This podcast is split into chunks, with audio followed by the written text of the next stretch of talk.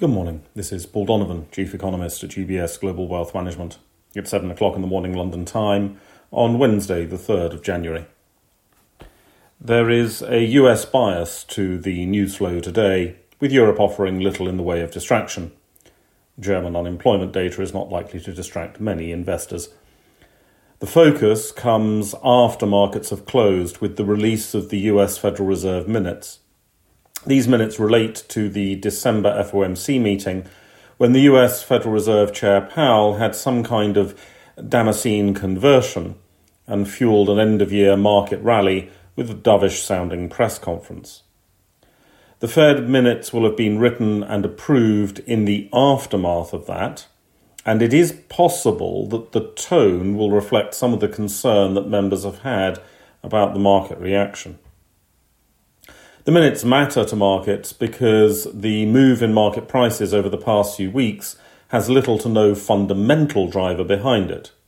Economies are moving largely as economists expected them to move. Inflation continues to slow, and consumer fatigue is there, slowing but not crashing economic growth. Always remembering that official data probably understates the level of economic activity.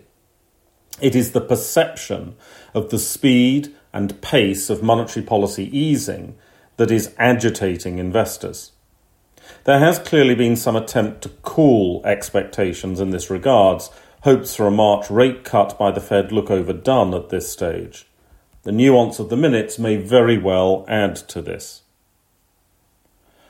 On the data front, we have some information of underwhelming quality. There is a business sentiment poll that will probably get more attention than it deserves. There's also the JOLTS data on job vacancies. This is problematic, mainly because it has such a low response rate that the numbers really should not be used at all. It also reflects labour market churn more than actual shortages of labour. But labour market churn should be coming down. That doesn't necessarily mean that the labour market is getting any easier, just as the higher JOLTS numbers didn't mean that it was necessarily getting any tighter. Some Fed members have spoken about the vacancy rates as being one of the indicators that they're monitoring, though without perhaps acknowledging the serious structural changes to the data that the pandemic has caused. Other central banks are also getting some scrutiny. The Bank of England is being urged to cut rates by the Institute of Directors, representing business executives.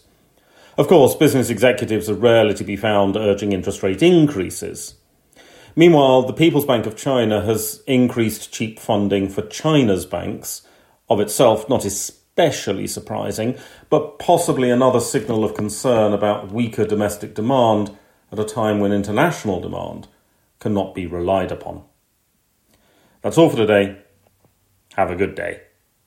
UBS Chief Investment Office's investment views are prepared and published by the global wealth management business of UBS AG or its affiliate, UBS. This material has no regard to the specific investment objectives, financial situation, or particular needs of any specific recipient and is published for informational purposes only. As a firm providing wealth management services to clients globally, UBS AG and its subsidiaries offer both investment advisory services and brokerage services. Investment advisory services and brokerage services are separate and distinct, differ in material ways, and are governed by different laws and separate arrangements. In the USA, UBS Financial Services Inc. is a subsidiary of UBS AG and a member of FINRA SIPC. For information, please visit our website at ubs.com forward slash working with us. For a full legal disclaimer applicable to the independent investment investment views produced by UBS, please visit our website at ubs.com forward slash CIO dash disclaimer.